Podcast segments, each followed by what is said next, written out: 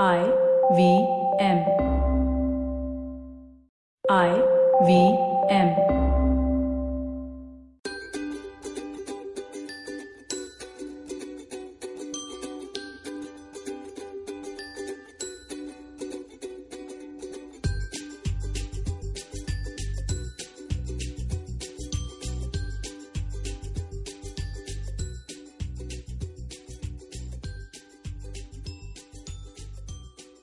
नमस्कार, मैं शिफा माइत्रा, स्वागत करती हूँ आपका स्माइल इंडिया पे।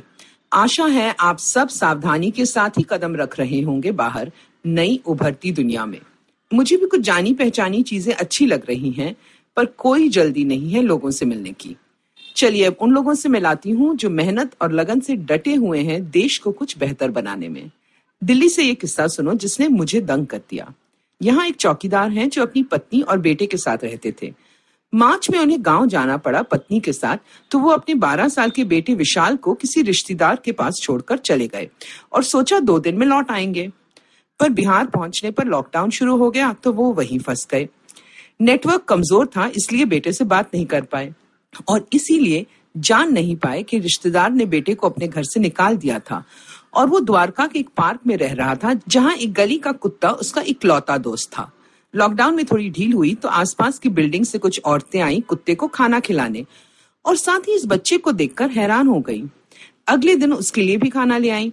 परिवार के बारे में पूछा तो वो सिर्फ़ इतना बता पाया कि वो समिस्तापुर गए हैं। उसका टेस्ट करवाया कि कहीं उसे बीमारी तो नहीं, पर वो ठीक था। ऐसा लगता था मानो कुत्ता ही उसका खानदान है। एक महिला ने लड़के के बारे में सोशल मीडिया पर लिखा तो इंडिया केयर्स नामक एक एनजीओ ने मदद शुरू की।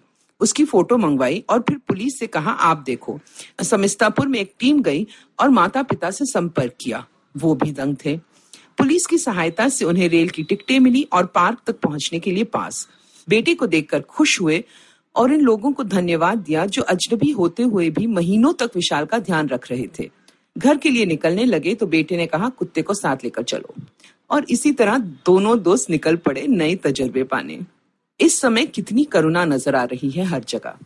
ये किस्सा सुनो डिब्रूगढ़ आसाम से, जहाँ एक कॉलेज की छात्रा रोज अपनी साइकिल पे सब्ज़ियाँ लाद कर निकल पड़ती थी उन्हें घर घर बेचने। उसका नाम है जनमुनि गोगोय और लोग उसे जानते थे। उसकी माँ हाट पे सब्ज़ी बेचती थी और अक्सर वो उनकी मदद करती थी। अब सब्ज़ियाँ तो आ रही थी, कुछ उनके घर में उगाई भी जाती थी, पर हाट बंद थी तो जनमोई निकल पड़ी। घर में पिता बीमार थे और पैसों की तंगी थी। लोग इंतज़ार करने लगे कि कब वो आएगी और फिर उसकी सोशल मीडिया पे फ़ोटो भी डाल दी अगले दिन सुबह उनके घर पुलिस पहुँच गई। सब परेशान थे, पर पुलिस कर्मचारियों ने मुस्कुरा कर कहा, देखिए, हम क्या लाए हैं। वो उनके लिए एक नई मोटरसाइकिल लेकर आए थे। कहा कि, अब आराम से जाओ बेटा और सब्ज़ियाँ भी ज़्यादा ले जा सकती हो।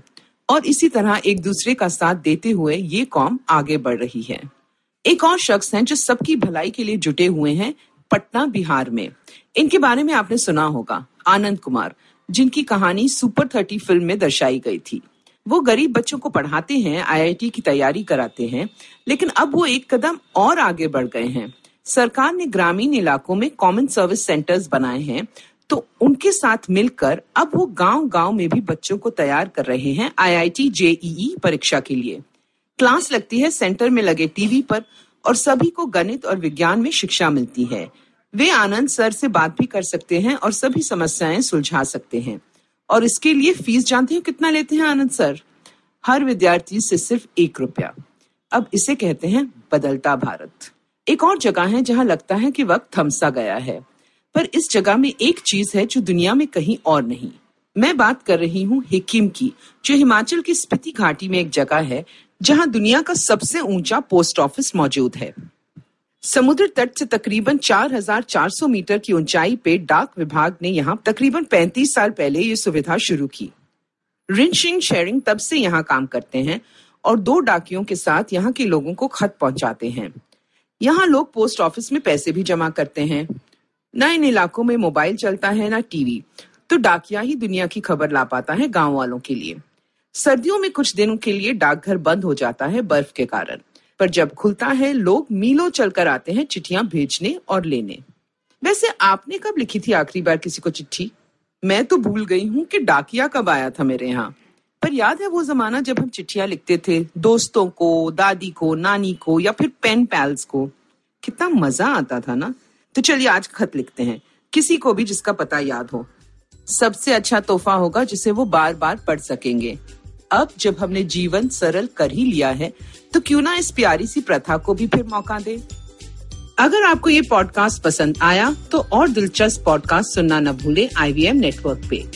आप हमें सुन सकते हैं आईवीएम पॉडकास्ट ऐप पे या IVM I hope podcast you dot enjoyed com that पे show. I'd like to आप thank our हमें sponsors social this media week, पे भी Paytm फॉलो कर Money and सकते हैं Intel. We हम appreciate at their IVM support. Podcast हैं It's ट्विटर been a और इंस्टाग्राम fantastic पे week on the IVM और अगर आप network. I मुझसे hope that बात you've been करना checking चाहते हैं stuff तो out. मेरा But some of handle the है highlights that you definitely should check out. Ashish Vidyarthi, host of Begin the Journey, was on तो मैं Cyrus चलती हूँ Says. They had लौटूंगी a बहुत really fun जल्द smile conversation. I think India you'll के एक enjoy नए that. एपिसोड Uncle के साथ Please Sid did an episode around development, which was really, really fun. On Edges and Sledges, we had Adam Holyoke, former England captain. While those guys are killing it, one cricketer after the other. Definitely do check out Advertising is Dead. We talk about esports with some really guys who really know that space.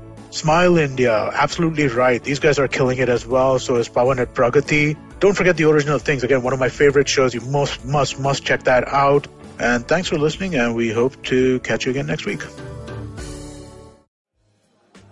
बेटा did you know 79% of all scientist in NASA are Indian only देखो India में tax सिर्फ़ middle class भरती है everyone is just enjoying free यार आजकल के youngsters are only interested in partying and enjoying उनको देश की पड़ी ही नहीं है बेटा तुम बस शादी कर लो उसके बाद तो you can enjoy life like anything I will tell you what this country needs. This country needs 15 years of dictatorship. That is the only, the only way to become a superpower.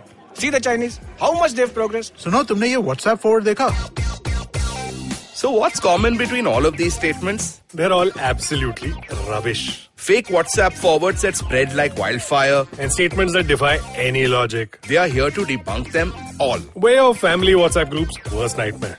Where what happens when you read a book. Basically, we're just a bunch of guys who want to cut through the bullshit of everyone saying this, how it won't be true. So that the next time someone confidently squeezes out some WhatsApp or Twitter BS, you can look them dead in the eye and go, Uncle, please sit. So join me, Joel, And me, Tushar. every Mondays for a fresh new episode of Uncle, Please Sit.